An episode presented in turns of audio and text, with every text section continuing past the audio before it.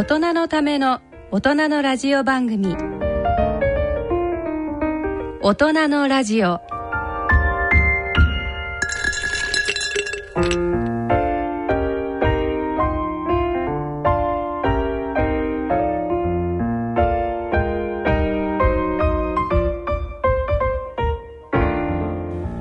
大人のための大人のラジオ。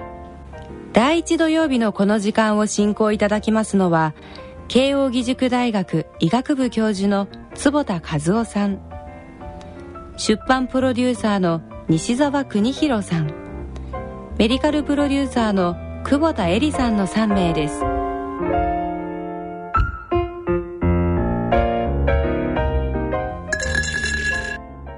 皆さんご機嫌いかがですか？坪田和夫です、えー、寒くなってきましたがご機嫌いかがでしょうか？西澤邦弘ですえー、こんばんは久保田恵里です。第一土曜日のこの時間はご機嫌が人類を救うと題してお送りしています。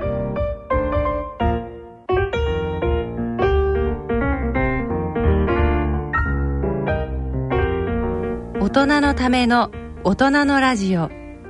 この番組は野村証券ほか各社の提供でお送りします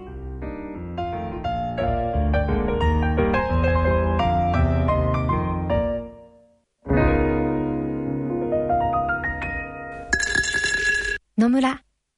第二の人生に必要なのはお金だけじゃないから。ゆったりとした旅を楽しみたい。健康はもちろん若々しさもまだまだ保ちたい。住まいをもっと快適にしたり相続のこととかもしもの時のことも考えておきたい。セカンドライフのために知りたいことってたくさんありますよね。あなたのハッピーなセカンドライフのために。野村証券の本支店ではさまざまなスペシャリストを講師にお招きして野村のハッピーライフセミナーを開催しています。詳細はウェブで「野村のハッピーライフ」と検索してください。なお当セミナーではセミナーでご紹介する商品などの勧誘を行う場合があります。それ野村に来てみよう。はい、えー、もう師走12月になりました、ね、早いですね。って言っちゃいけないってこの間も久保田先生に言われたんだ。言っちゃいけない。まだ。ゆっくり流れている。まだまだ1ヶ月ある。そう。ね、うん、まだことねあと1ヶ月の間になんかとてつもなくハッピーなことが起こるかもしれないですよね、そうですね。これから。1ヶ月もありますからパーティー、パーティーもあるし、いろいろ。そう、ホリデーシーズンスタートっていう感じで、なんかワクワクチュールが。だってポインセチアがさ、こう街に出てきてね、えー、ちょっとところどころクリスマスツリーが出てくると、んなんか幸せな気分になりますそうですね。うん、なんか本当にあのクリスマスの文化が日本に来てくれてよかったなって。よかったですよね。でも最近あの年末ってあの11月の半ばにハロウィンがあると、うん、次の日からいきなりあのデパートってもクリスマスになってるんですよ。サンクスギビンないからね。もうすごいんですよ。だからあのハロウィン1か月ぐらい楽しんで、うん、1か月半クリスマスやってるって結構すごい国になってるっていう。まあハッピーでいいですよね。そうですね。それが終わるとバレンタインとかいいですよね。じゃお正月がお正月なんですよね。バレンタインバレンタインの前に豆まき。豆まきどんと焼きとかやらなきゃいけないですかやっぱり寒い冬はイベント盛りだくさんで、ね、先生またあのスキーのシーズンじゃないですか、うん、そうなんです。12月またね、はい、ちょっと滑りに行こうと思ってるんですけど。あ合宿ですか？合宿で。北海道合宿。いやいやアメリカ合宿。あすごい。アメリカ合宿。三浦豪太君か坪田先生か。へえもうそのまた行くメンバーがすごいですよね。でもね腰を痛めたので本当に大丈夫かちょっと不安になりながらえー、でも言ってこぜひそれは気をつけていただいて、うん、気をつけていただいてといえばですね、うん、あの12月ってあのやはりこうそろそろ風邪インフルエンザが流行ってきますよね、えーえーえー、ちょうどあのもう幼稚園とか、うん、小学校とか学級閉鎖始まりましたね、僕インフルエンザあのワクチンしました。私してないです今年まだ。西澤さんは？いや僕ねしたことないんです。したことないの？だってあのなんかやっぱりあれ基本的にかかっちゃうじゃないですか。ワクチンって基本的なあれ予防効果はないんですよねなった、なった時に軽くなる全然早くなるし、死亡率下がりますよ。でも先生私はビタミン D で戦おうと思っておりましてですね。はい。でそうそうビタミン D といえば、あの日照時間が減りますよね、うんうん、それでね先日あの国立環境研とあと東京火星大の研究チームが発表してるんですけど、ええ。えー、冬の間健康的な状態にこう体を保つために、ええ、つまり十分なビタミン D を体で作るために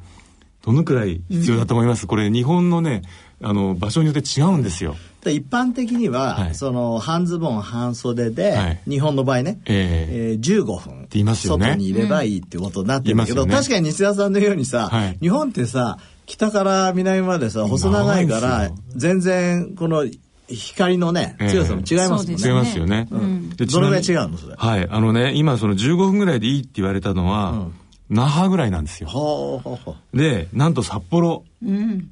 もう絶対びっくりすると思いますよ。うん、何分 ?139 分。1日ですよ。2時間ちょっとつまりでしょ？だからそのもう日中の2時間毎日毎日外にいろって。うんでえそれは洋服はどのぐらいの制限なんですか？両手の甲と顔を露出した状態だそうです。あだから半袖半ズボンじゃないんだよ。で普通に十分冬ですから。そうそうだからまあ 一般的なイメージとしてそうですよということだから、そうするとかなりやっぱり札幌の人はビタミン D 不足になるね。うんそうです、ね、確かにボストンなんかでも、えー、あの緯度からするとちょうど札幌ぐらいなんですけど、えー、この間ボストンから出たデータでは、大体成人の3割から5割がビタミン D 不足ですか。ら、ね、ああですよね、あの前ねあのスコットランドに行って、ええ、でそこのちょっとあのご家庭に冬行ったことがあるんですよ、え、そしたらあの向こうだとフィリップスって結構大きな家電メーカーですよね。あのね日光浴用のライトってちゃんと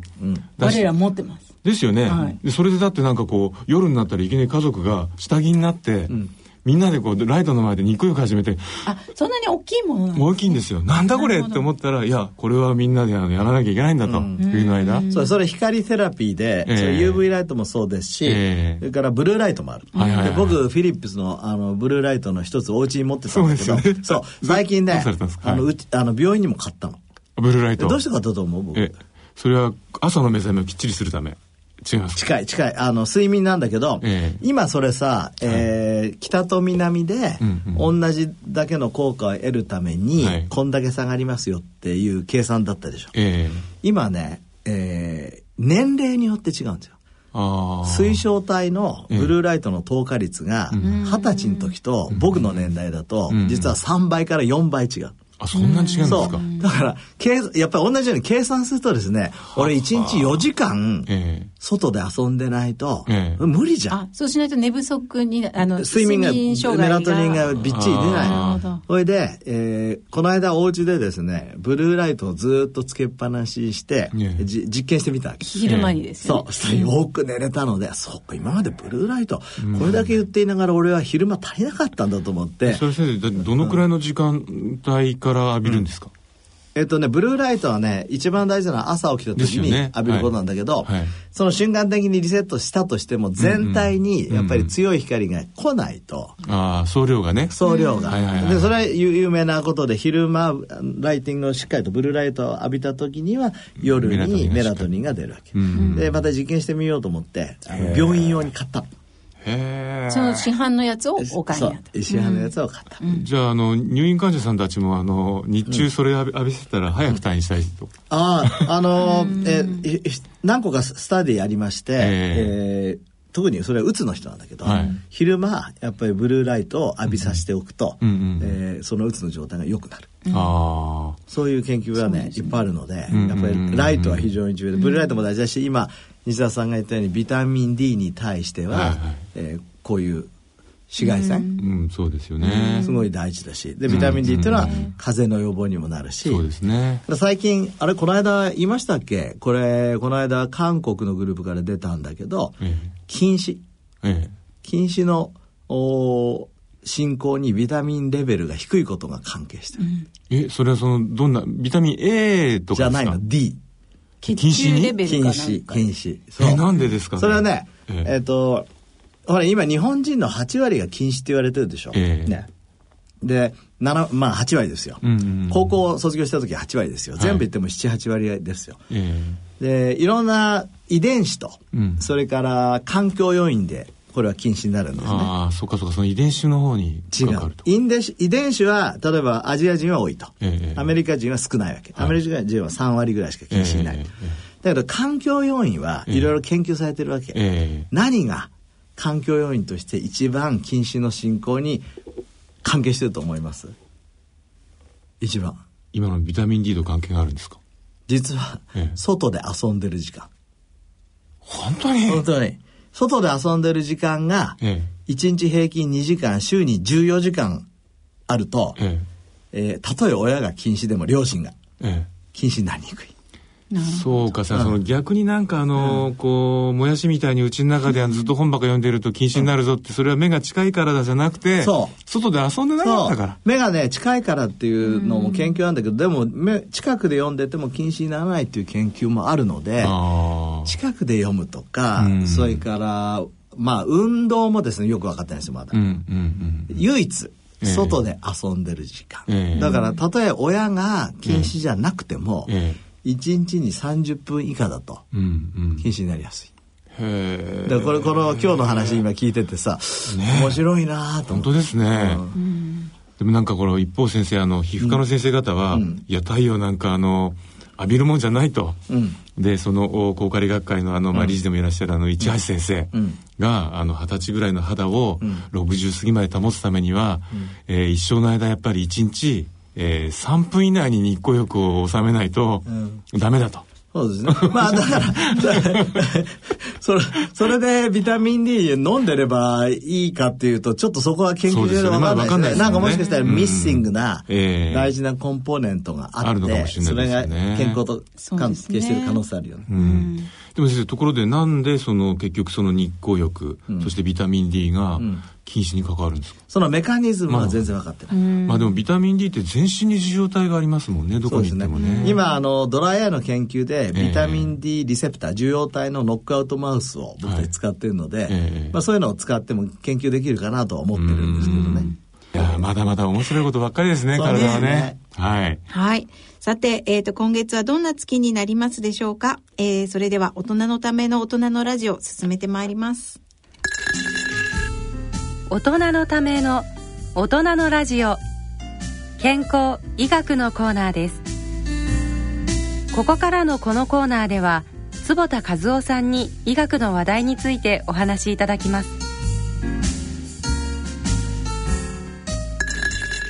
では、えー、健康医学のコーナーです今回は肥満とがんなんていう話題をテーマに、はい、そうですねあの、はい、11月の末に、ええ、あの WHO のあの機関の国際がん研究機関。ですね。IARC ですか、はい。えー、結構こう肥満原因のがんがですね、ええ、年50万人いると、うん、すごいね。で、まあ、これあのがん新たながん発症者の中では3.6%ぐらいらしいんですよ、うん、ただちょっとびっくりしたのが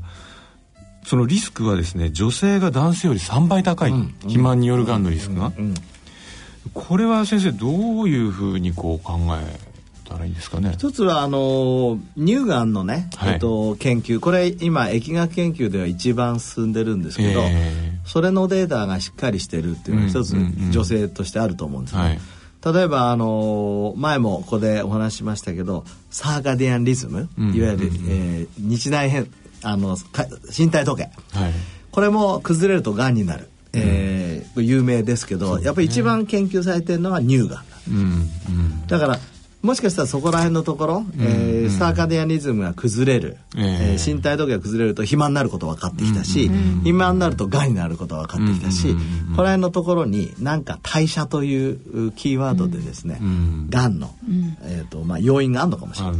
ね、先生もあのあとセデンタリーライフスタイル座ったままの生活もがんの4位3位ぐらいでしたそうですね4位ぐらいで、そう。だからあの国立がんセンターの津金正一郎先生も言ってますけど、えー、えー、がんは、えー、予防できる時代がやってきたと、うん、つまりその座りっぱなしにしないようにする。そう。それから肥満にならないようにするもちろんタバコが重要、うん。えー、規則正しい生活をする、えー、ね運動言ったっけ、うん、運動とあのセデンタリーはまた別の独立したプラス因子なんですよね。あとはこう過食をしないとか。そう。過食をしない。脂肪を取りすぎない。脂肪を取りすぎない。肉を食いすぎない、えー、それから、えー、アスベストとか、まあ、そういうね、環境についてもケアする、えー、えー、まだ完全には証明されてないけど過度なストレスを避ける。いろいろありますよね。そうですね。でそもちろんそういうこと全部やってもがんになる人いるかもしれないけど、うんうん、でもかなり避けられる。ね、でもなんか先生ほとんどなんかあのだらしない生活してると全部避けられないことのような気もするんですけど。どうしたらいいんだろう俺はみたいな。でも西澤さんもテニスされたりとか、うん、テニス、ね、テニスであの体に結構負担がかかるスポーツです。とか、ね、でも肥満にはなうん。まあ、僕もねそういうのはやろ、うん、あのいいことはやれるんだけど、えー、例えば毎日シャンパン飲んでるとさお酒ってやっぱり、えー、飲みすぎるとがんになりやすいんですけど、そうね、そういうのは止めらんないよねやっぱり、うん、止めらんない。僕もそれよくわかるそうですね、楽しい。12月ですし。ねだからまあ自分がやめられないことはしょうがないとして、えー、他のところでそれをこう埋めていかなきゃいけないわけですよね。そう。そうですね、うん、でがんはねあのこう予防できる時代がやってきたということであれば、うんうん、それはしっかりと見ていくのはとっても大切だと思います、ね、そうですね、うん、あ今ねその続きを見見てましたらその、えー、国際がん研究機関は閉経後の乳がん乳がんなどの10%は健康的な体重を保つことで発症が予防できると言っていると。そうですね、うん、あの前にランセットもその健康的な生活を6つはい、あのすることによってがん。が予防できるっていう、かなり大掛かりな創設書いてますけど一、ね、つがさ、はい、10%ずつ減っていったらさ、うん、例えば7つのいい習慣やったら70%だよ、ね、まあちょっと そんな単純じゃないけど。まあでもそういうことじゃないですか。うん、そうですよね。で結構それが一つ一つはまあよく言われていることだったりするんですよね。よね。本当にね、規則正しい生活をする。さっき言ったような。でもそのね、規則正しい生活にしろ、肥満にしろ、その、なんていうのそのメカニズムを理解してないと人はやらない、なかなか。そうですね。タバコもそうだったじゃん。やっぱりタバコ体に悪いよだってそのメカニズムが分かるようになって初めて本当にやめ始めて、そうですね。で肥満だってねやっぱり枝もちょいちょい太ってね実は長生きなんですよなんて僕ね、えー、次言われちゃうことあるわけ、ね、そうそうそうです。確かにそういうデータも出てんだけど、うんうんうん、だけど大きな考え方としてやっぱり今肥満はよくないですよ。そうですよね。だからやっぱりこう仮にこう血液系のデータ良くても今度はこう呼吸器がやられたりとか、うん、心臓がねとか結構ありますよねやっぱりね。うんまあいろんなデータでがんはね今トップ。で次に心臓と脳で言ってますからそれぞれまあ血管系とがんだよね。それをいかに防ぐかっていうことをやっていくのは。でもそう考えるとあの運動ももちろんねいいんですけど日本人だけしかやらないあのお風呂にお湯をためて浸かるっていう 入浴習慣じゃないですか。あれ結構そのがんの研究やってる先生方の中に、あの温熱療法やってらっしゃる先生方いらっしゃいますよね。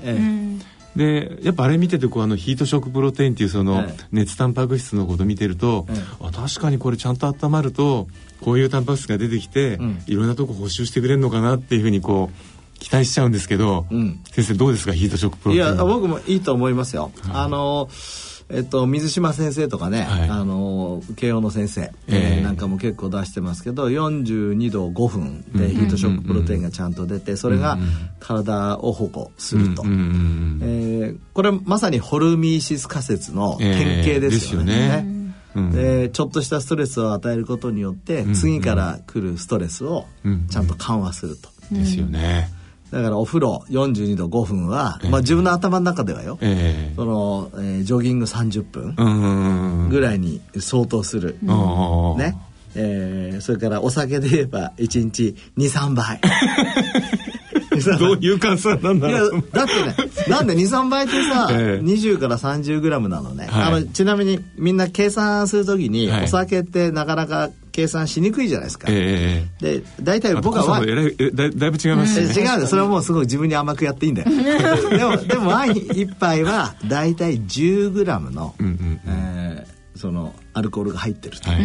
で一つの瓶から8杯は取れますから、ええ、80グラム入ってると思えばいい。うんうん、80グラム、うん、だから 760cc じゃない、はい、大体12%とかがアルコール。だと書いてあるじゃないですか、14%とか、うん、1本飲んでも80そう80とか、100とか、まあせめてそのぐらいそのぐらいのそのぐらい。それで8分の1だから、まあ 1, 1杯 10g と仮定してですよ、あのアメリカのハーバード大学のですね、その一番有名な疫学者でウィレット先生って先生がいるわけ、はい、でこの先生が30万人の人をもう30年間ぐらい追ったような研究をやって、ええ。彼が世界で初めてですね、うん、お酒は本当に体にいいんだと、うん、百薬の長だということを言い始めたんだけど、その時の杯数が2杯ですよ、うん、1日2杯だから週に14杯。14杯、うん、でそれは僕にとってはお風呂5分なるほど。え先生はお酒って週14杯以内ぐらいに収めてらっしゃるんですか？いや今ね平均してえー、2425杯になっちゃう。お僕も絶対言ってる、うん、でも大事なのは僕それを理解してる。自分が、だって今すぐ答えられてるじゃない、えー、みんな答えられる？例えば、ね、西田さんとかさ、うん、1週間に何グラム取ってますかと、うん、僕が今言ったのはさ、ね、30例えば5杯って言ったら、はい、350グラムのアルコールを摂取してて、うんうんうんうん、ちょっと取りすぎだと思っていますってことじゃない？うんそうですよね、うん、すごすごいですよね先生。すべての分野で大体そういうふうにちゃんとこう計算してらっしゃいますもんね。いやそうだってモニターすることがその自分の始まりなわけ、ですよね。モニターするといえば先生が、まああのそのその商品名とかここで出しませんけれども、うんうん、いわゆるまあ結構よく売られている、うんうん、あの二日酔いにならないみたいなうんうん、なんかお薬とかサプリみたいなのがあって、はいはい、それをなんかこう数値が悪いって噂に聞いたので、うんうん、ガンマ GDP がね高かった、いろいろあったので飲みすぎてて差し上げたんですよ、ええ、でまあこれ気休めと思ってこうお守りみたいな感じで差し上げたら、え、それ結構先生も真面目に飲まれたら、うん、次の月でしたぐらいすごい改善されたんですよくなったのでまあそれ N1 だから、うん、ガンマ GDP が。結構よくなって。だけど、うん、そういうこともあるんだな。あるんだなと思って、うん、いや僕もね結構のんべいなんででずっとガンマ GDP の値悪いんでいろんなもの試すんですけど、成分名ならいいですよね、オルニチンっていうのはすごく下がってびっくりしたんです。あ。れですね。えっ、ー、とオルニチンは、えー、アセドアルヒトのあたあたりとかにかかるんですが、うん、あのやっぱりしじみに一番ですよね。だ、うんうん。あだからアルコール飲むと、はい、あアセトアルデヒド、はい、えー、アルデハイドがいっぱいできると、えー、でそれの分解に効くそそこら辺に効くということになってますね。でも飲んだくる日にこうやっぱりおお味噌汁とか、ああいう、やっぱ飲みたくなりますもんね。汁とか飲むと美味しいのは、そういうことなんですね。わ、かんないけど、でもなんかやっぱり求めるものを神は与えたもうという感じじゃないかと思うんですけど。なんか、のんべいトークみたいな。うん、いかんいかんいかん。そうだ、先生、あの、先生に伺いたことがあったんですけど、ええ、あの、今年もどっかで話題になりしましたけど、あの牛乳、はいはいはい、で先生あの牛乳は乳糖不対症として、ええ、飲むと、ええちゃんと水素が生まれてくると、うんうん、だからいわばその吸収されなくても乳糖が腸内細菌の餌になって、いいことが起こっているんだという、そういうメカニズムが一つあるのが一つでしょ、はい。はいそれから、えーとまあ、これ牛乳って本当に昔から賛否両論あって、うん、例えば日本のお、まあ、一つの地方の研究ではですね、えー、牛乳を取ってる人たちの方が寿命が長いんですよ、うんうんうん、やっぱり日本っていうのは、うん、やっぱりタンパク不足なのね、うん、どっちかっていうと、そ、ね、の世界の中で、で世界中の例えばアメリカとかヨーロッパは逆にタンパク過多なんですよ、でそこで牛乳を取っても牛乳のマイナス面だけが出ちゃう、ただ僕の考えよそれ、はいはい、だから最近もほらどっか、えーと、牛乳飲んでるとよくないって出たじゃないですか。あのこれもね結構スウェーデンで10万人ぐらいを20年間をかけているんですよね、うん。うんで、えー、牛乳を1日3杯以上飲んでる人コップ、うん、これはそのコップ1杯以下の人に比べて、えー、死亡率がですね2倍です、えー、この対象の人たちはね、うんうん、そのタンパク質が足りていたのか、うん、栄養状態がどうだったのか、っていうことを、まあ、総タンパク質量はどうかってことですよね。そう、それから栄養状態他のものも含めてね、はいはいですごくいいんだったらさ、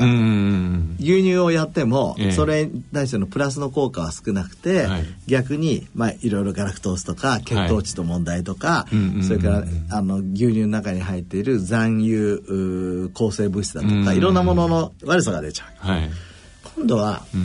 えー日本のようにまあそれそれまだそういう本当に研究出てないかわからないけど、でも、タンパク不足の時に取るのは、逆にプラスの効果の方が出るから、やっぱり対象によってね、違うんじゃないかな。そうですよね。それはその国民性にもよりますよね。何食べてるのかってことにそうそれからその人の状態にもよると思う、栄養状態もりもりでさ、で筋肉もあってさそうですね。だったら多分牛乳もしかしたらマイナスの効果が出ちゃうかもしれない、ただね先生ちょっと気になるのが牛乳ではそういう傾向が出てるんですけど発酵してる乳製品、うん、チーズとかヨーグルトがの食べる量が増えてもそれが起きてないっていうんですよ。それあの一つは、はい、えっ、ー、と糖の問題言われてますね。だからえっ、ー、と牛乳って実はすごい血糖値上がるんです。僕牛乳のおっしゃってましたもんね。飲むと血糖値ほんとわーっと上がっちゃう。えー、で、えー、ヨーグルトとかそれからチーズってそう上がらないじゃないですか。でそういう問題もあるかもしれない。なるほど。普通なんかねこう高タンパク型のあのまあ飲食だとあんまり血糖値上がらないだろうなって思ってるのが実は牛乳がねそれから、あのアレルギーが結構あるんですよ、ね、ね。腸管アレルギーになってる人がいますので、僕はあの体の調子が悪いっていう人たちが来るじゃないですか、はい、そうすると食物アレルギーっていうのを、あのチェックすることが多いのね、えー、いや食物アレルギーすごく多くてね、例えば、まあ、リーキー腸ガット。なんかはもう当然だけど、それだけじゃない。例えば咳が止まらないとか、ねそれからなんか頭痛がするとか、えー、なんとなく気分が悪いとか、えー、それから便秘と下痢が交互に来るとか、うん。うん、でそういう人調べるじゃないですか、えー、食物アレルギー、今 IgG で簡単に測れるんですよ、血液で、牛乳多い。本当に多い、うん、でそのじゃ他のその例えばこうかゆいとかそういう症状が出てないのに、うん。うん、そのなんとなく不調なのの原因にその IgG の高さがそう食物アレルギーっていうものが関係していることがある。これ一つの今まあ話題といえば話題です。よねあの例の自発性アレルギーってやつはまた違う話なんであそれとはまた別なの。これ食物アレルギーって言って、ねはい。はい、それ自分ではわからない。本当に検査しないと。へえでもそれってじゃあどうやってスクリーニングしたらいいんですか？その私は、うんもう血液検査をしないとわからない。で、ねうん、でこれね必須な情報だと思う僕、ね、その人にとって必要な。でもどういう今だと医療機関に行けば？えっ、ー、とご機嫌クリニックとかね。三番町。ご機嫌クリニックとか、はい、まあ、そういう佐野森先生。は、はい、えっ、ー、と確かそういうアレルギーの本も書いてますけど、うん、僕もそこで検査してもらってるんですけど、うん、そういうところでやれますし、うん、それから結構僕なんか面白い体験してるんだけど、うん、僕ポップコーンが好きだったええ。てか今でも好きなんだけど、ええ、ある時期めちゃくちゃ食ってたの。ポップコーンに食物アレルギーがあった。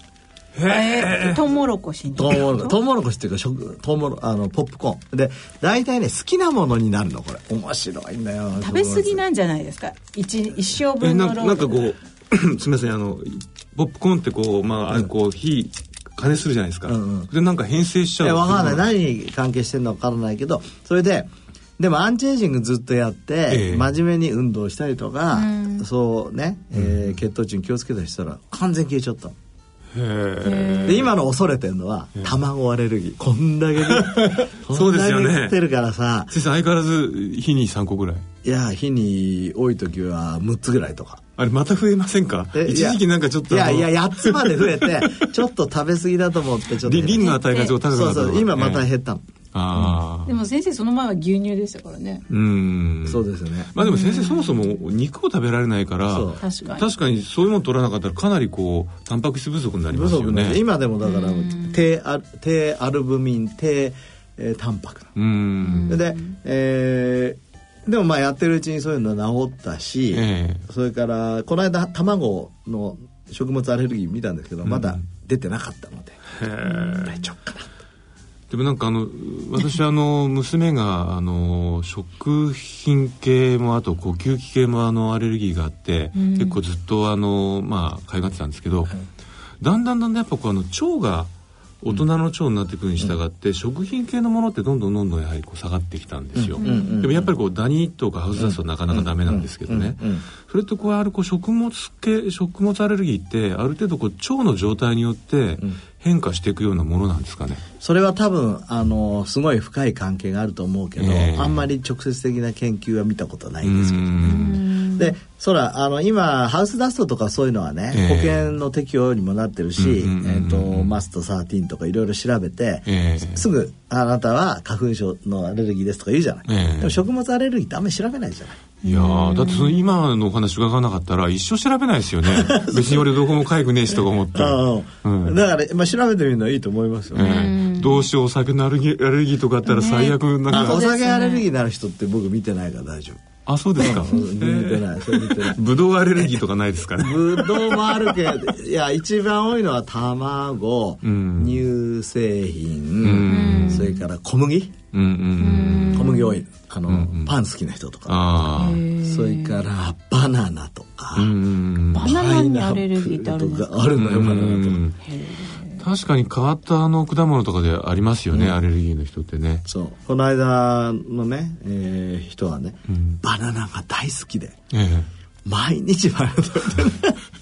べて 出たって感じで、ええ、それでやっぱり毎日なんか頭が痛いとかなんか不調が？調子悪い。へえ、ね、リーキーガットとそれから便秘を繰り返しちゃうと。理由わかんないっていうかなるほど、ね、で今じゃあとりあえずバナナやめてみたらって、えー、リーキーガットって日本語で言うと、リーキーかかえー、なんだろう過敏性大腸炎みたいな感じで、えー、の結構重いタイプのやつですかねあれは。なんかねあのお先生のあの慶応のその、鶴岡で腸の研究している福田先生が、なんかね同じものをずっと食べてるじゃないですか。同じ食事をしている、でもやっぱ調べていくとこう年代が上がっていくにつれてどんどん吸収されなくなるじゃないですか。吸収率が低くなると今まで吸収したはずのものがどんどんどんどんその大腸の前に流れ込み始めて、うん、つまりこう腸の方に行く物質の組成が変わってくると、うん、そうするとそのそのところでなんかいろんな反応が起こるんじゃないかというようなことそういえばおっしゃってこれ福田先生が提唱している素晴らしい仮説で、えー、僕も超納得なんですけど、えー、超納得。超納得。だってさ、えーそれあの年を取ってくると吸収できなくて、はい残りカスが大腸まで行ってしまって、腸内細菌が変なふうになっちゃうんですよ、本来ならもうちょっと違ったファイバーだけとかなってなきゃいけないのが、えーね、プロテインが残ってたりとか、うん、脂肪がねそのままいっちゃったりとか、ね、そう年を取ると、うんうん、実は年取ってなくても同じことを起こすことができるの。どうしたらいいと思う、食べ過ぎる。そう。素晴らしい。そうそうそうそう。声を揃えて言ってしまいました。食べ過ぎ。食べ過ぎると体に良くないって言われてたけど、その一つのメカニズムもちろん肥満もあるんだけどその食べ過ぎると、えー、悪いのそれかもしれないだから年を取った腸と同じような状態を作り出してるなるほど。だからこれね、こういうメカニズム分かるとね、非常にいいですよ。どうしてかっていうと、うね、僕もね、うん、食べ過ぎないしてもさ、えー、なんかメカニズム分かんないけど、えー、あ、これで食べると。この吸収されないものが大腸まで行ってしまって変な腸内細菌なんで年取った時の腸と一緒になっちゃうなと思うとちょっと減らしとこうかなと。うんうん、いやでもだってこう結構年を取るとだんだん太りやすくなるじゃないですか、うん、でも食べてる量減ら減ってきてんのになんで太るんだって考えると、うん、確かにこう腸内細菌が悪さしてるんじゃないかって考える方が正しいですよね。それもありますよね。うん、もちろんあの筋肉量が減ったりとかね、えー、そのこういうサーカリアンリズム、うん、身体時計が緩んできたりとか、いろんなことあるけど、はい、それも一つの回答ですよね。ですね。まあでもこういうこといろいろと教えていただくとね。師走の過ごし方が、ま、パーティーの過ごし方が変わる。でも食べちゃいますけどね。私は飲んじゃいます。飲んじゃいますけどね、うん、でまああんまりねその我慢して今度ストレスするんだったらダメですもんね。だから僕たちは楽しいゲームをしてると。そうですね。ね。やっぱりご機嫌にそうご機嫌に過ごしながら、はい、やっぱり健康的な食事をしようと、はいいや坪田先生のお話聞いてるとなんかね、ね、自分を許して許許して許しながら生きていこうと。許していいですよ。僕は、ね、毎日シャンパン飲みながらじゃ新年ちょっと皆さんでまた12月を振り返りつつ、そうですね、新年会で食べまくりましょう。はい、はい、楽しみにしております。ということではい。以上健康医学のコーナーでした。はい。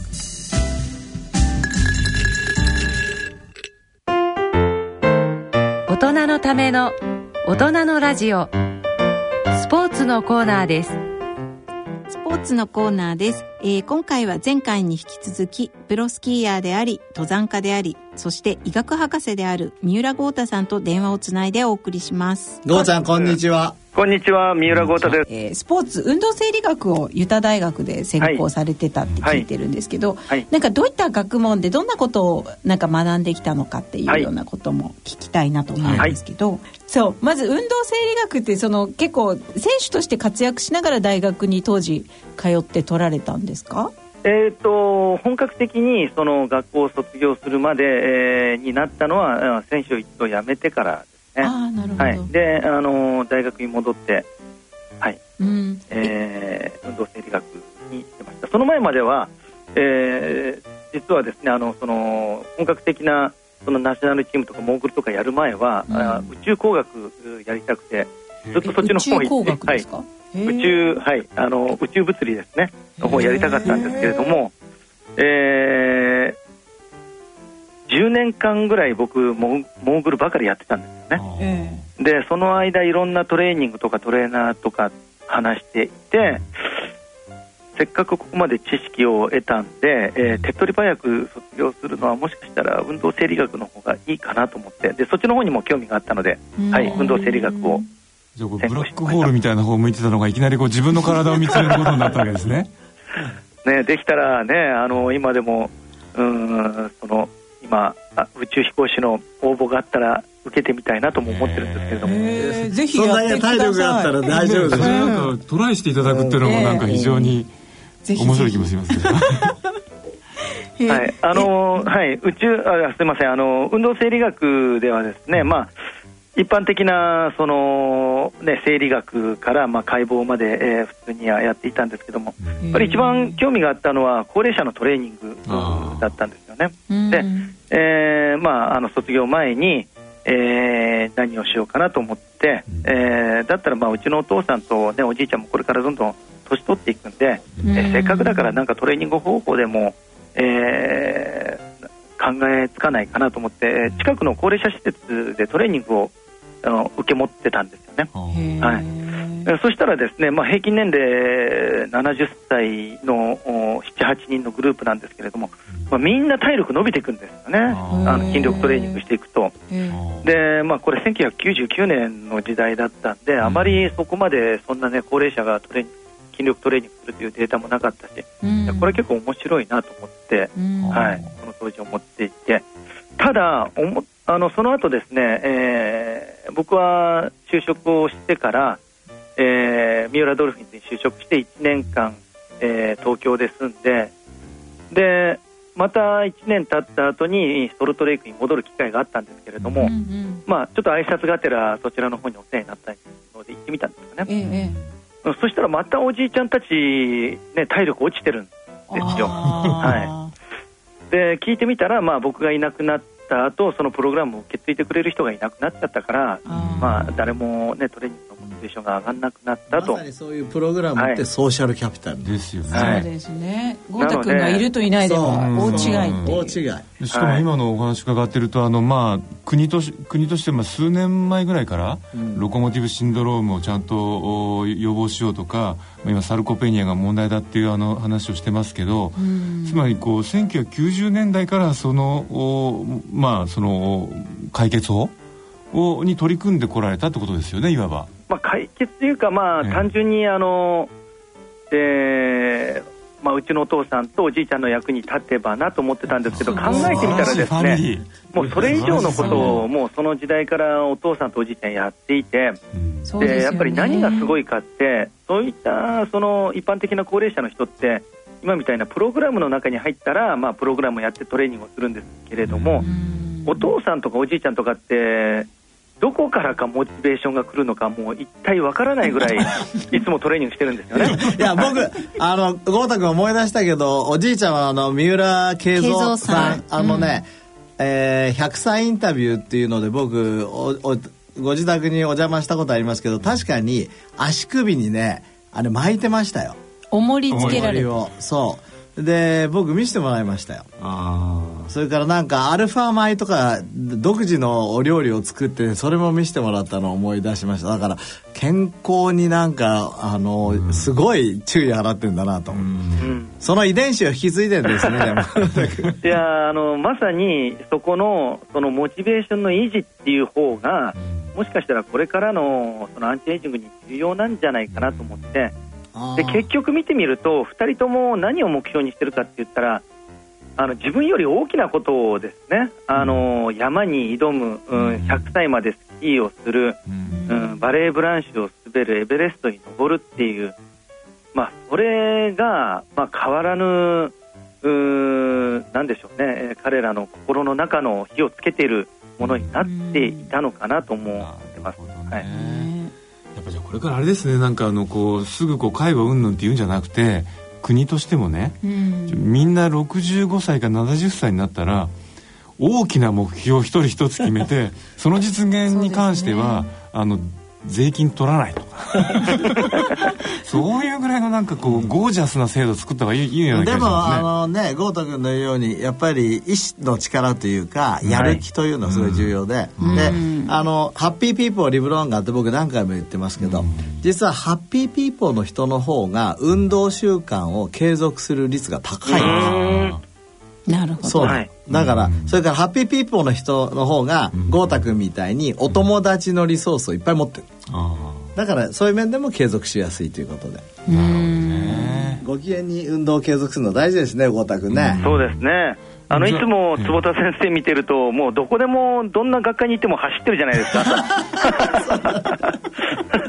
本当ですよね。いや本当あのね、この人もこんなにもね、成功して頭が良くてね、あの裕福なのになんでこんな必死になっていつも走ってるんだろうと思いながら、しかも楽しそうに。今今までここにいたのにって、すぐまた先生、どっかに次のところに行かれてあったりしてますからね。はい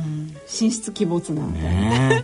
あの前にもあの坪田先生がその東京マラソンの抽選に落ちたので同じ時間に同じように走ろうって言ってトレッドミルの前に向かってたっていう話を聞いて さすがだなと思いました、ね、そうそう。あの時ねちょうどね雨だったんですよ。雪も降ったんですそう。だから僕はねお家の中でぬくぬくとね、うん、えー、トレッドミルをそれから買うねきっかけになった人、うん、それ第1回目の東京マラソンですよねそれでねすごい寒かったですもんね。すごい寒かった。それをね、あの東京マラソンを見ながらね、うん、こう自分の時ああったかいとこでこれ、えー、お手洗い行くのもさ、えー、すぐお家の中だからすぐ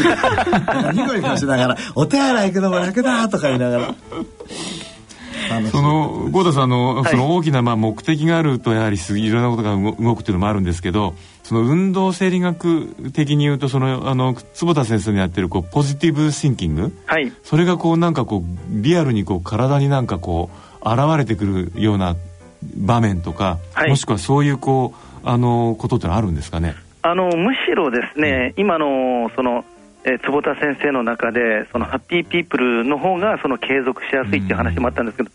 多分逆もまたしかりで、運動することによってハッピーになって、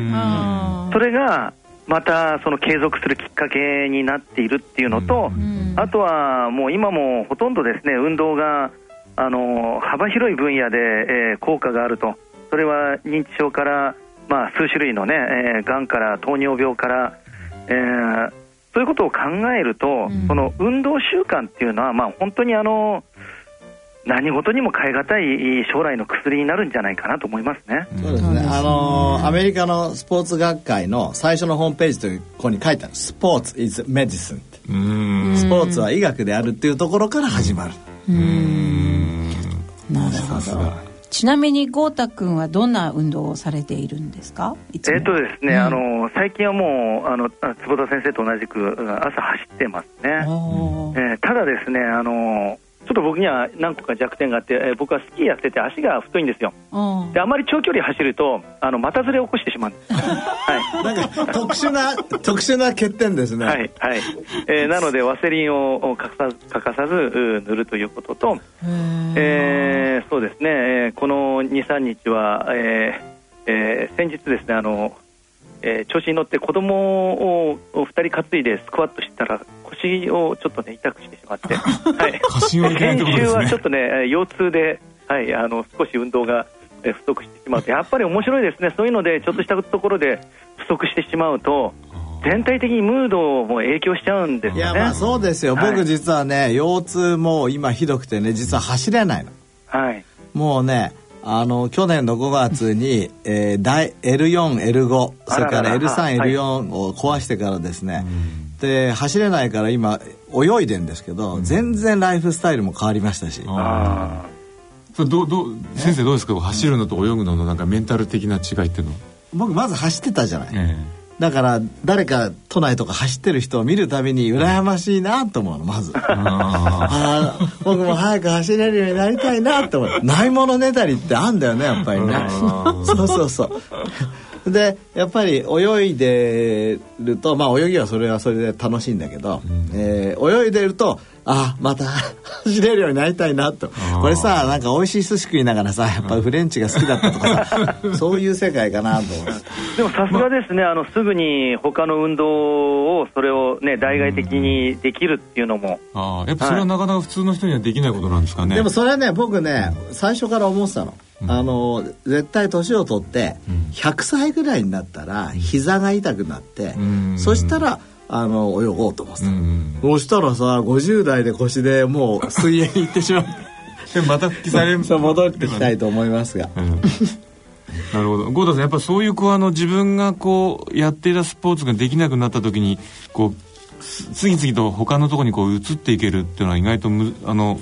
レアっていうか難しいことなんですかね。そうですね。あの運動自体特にランニングなんかは、うんあのドーパミンがよく出るんですよね、うん、でよくランニング入って言うじゃないですか、うんうん、でそういうものに一度体が慣れてしまうと、うん、やっぱりそれを奪われるのって、ものすごい肉体的にも苦痛なんですよね。うん、でそうなった時に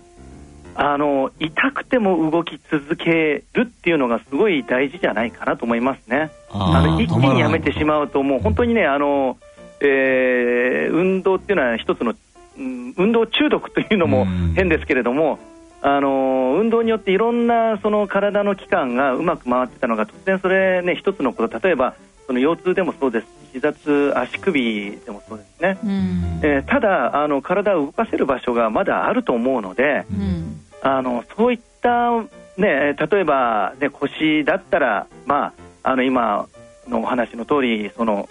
水泳もそうだし僕なんかよく足首をやるんですけど足首やったら、まあ、ほとんど上半身のトレーニングばっかりしてるんですけれども、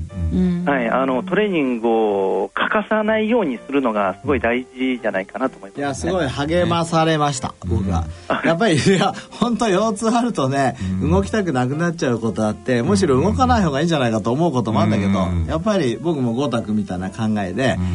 痛くても動くぞと、うん、それからもう腰痛があってもご機嫌を選択するぞ。って思ってやってるの、それからまあ今までの経験で10年ぐらい経ったら痛みはなくなったので第1回目の。10年前に、うん、あの本当にぎっくり起こした時。そのうちなくなるだろうと、長期計画で。思ってます。まあでもやっぱりあれなんですね。人はあの動くために生まれてきてるってことですよねやっぱ動ね、動けるうちはとにかく動かで今のお話じゃないですけど動く場所があるなら動かせと いいですよね。そうですね。足が動かなかったら手を動かせ手を動かせばいい。うん、いい考え方いい考え方ですよね。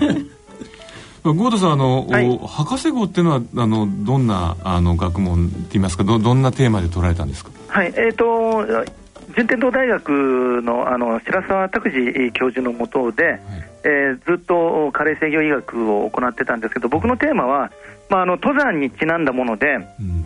あの高所に行くと人間の体のその遺伝子的な変化がなどう起こるのかという研究テーマでしたね。そのエピジェネティックになんか変わる、はい、そうですね、エピジェネティックと呼べるものなのかどうかわかんないんですけれども、発はい、あのヘモオキシゲナーゼっていう、まああのえー、ヘムを分解する酵素なんですけれども、まあ、これがあの特異的にその高所に行く人たちって多く分泌されるんですよね。はい。えー、もともと、ね、ヘムのその毒性を中和するためなのか、非常に、ね、活性、えー、抗酸化作用が強いものなんですよ。ただ、まあ、普通だったらこれ標高が高いところに行くとまあ、この分泌が増えるのは分かるんですけれども、山から降りてからも依然として、えー、8000メートル登った人って6か月ぐらい高い値を示すんですよね。それじゃやっぱりエピジェネティックかもしれないですね。はい、そうですね。それは8000メートルぐらいの高さいかないとダメなんですか？それがまだどこまでかっていうことがちょっと分かってなくて、僕が対象にしてたのは8000メートルを登った日本人の、えー、7名を対象にしてたんですよね。でことごとくみんなあ高いんですよ。でこれはまあ後天的な、まあ、それでだから8000メートル登れるのかなとも思ったんですけれども、実際に低酸素室に入れて、えー、何か被験者入れてみると、やっぱりあの多少なりに変動するんですよね。なるほど。はい。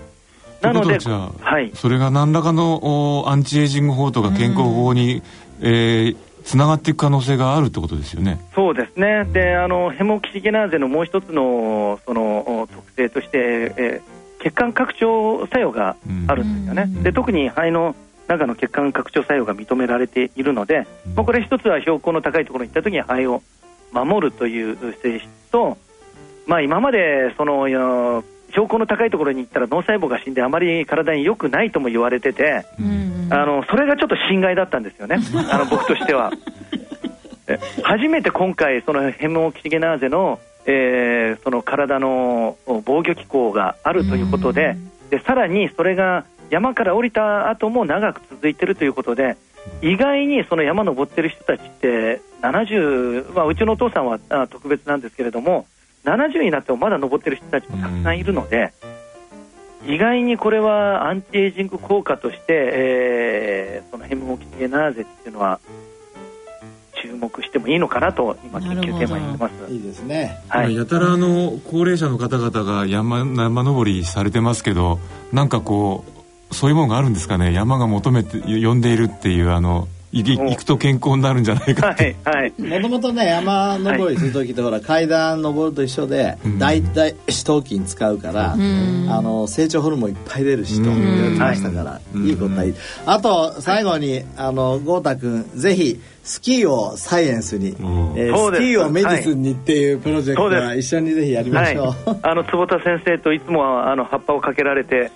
ぜひこれをあの実現したいんですけどもやっぱりですねあのうちの、えー、祖父が言っていたその私は一度として同じ雪を滑ったことがないと、うん、これが結構なキーワードになると思うんですよね。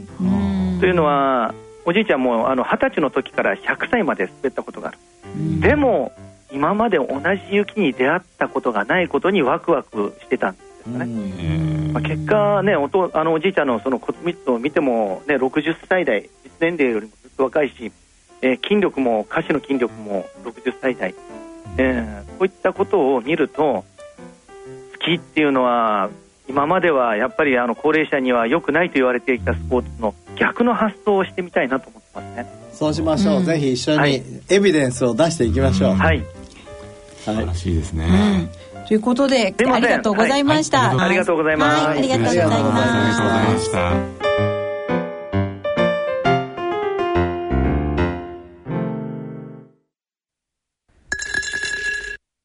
野村ちょっと気になるお金の話今回は老後の生活費ですお父さんお疲れ様でした。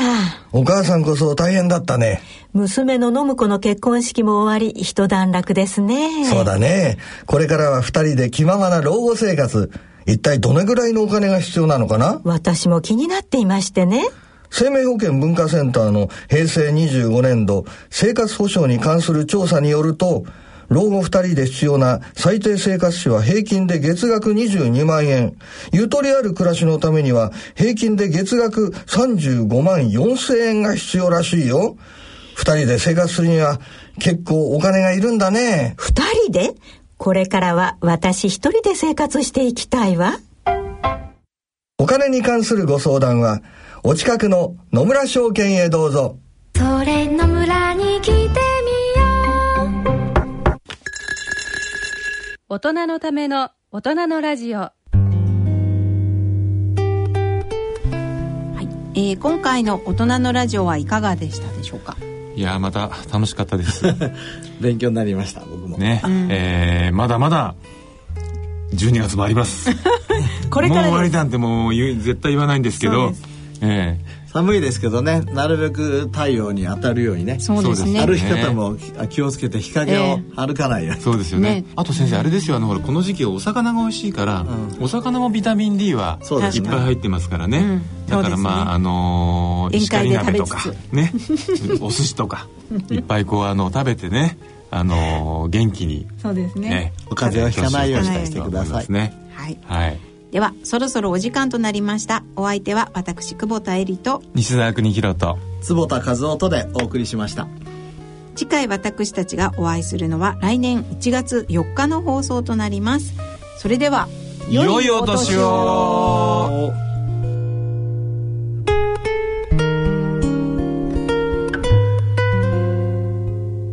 大人のための大人のラジオ。この番組は野村証券ほか各社の提供でお送りしました。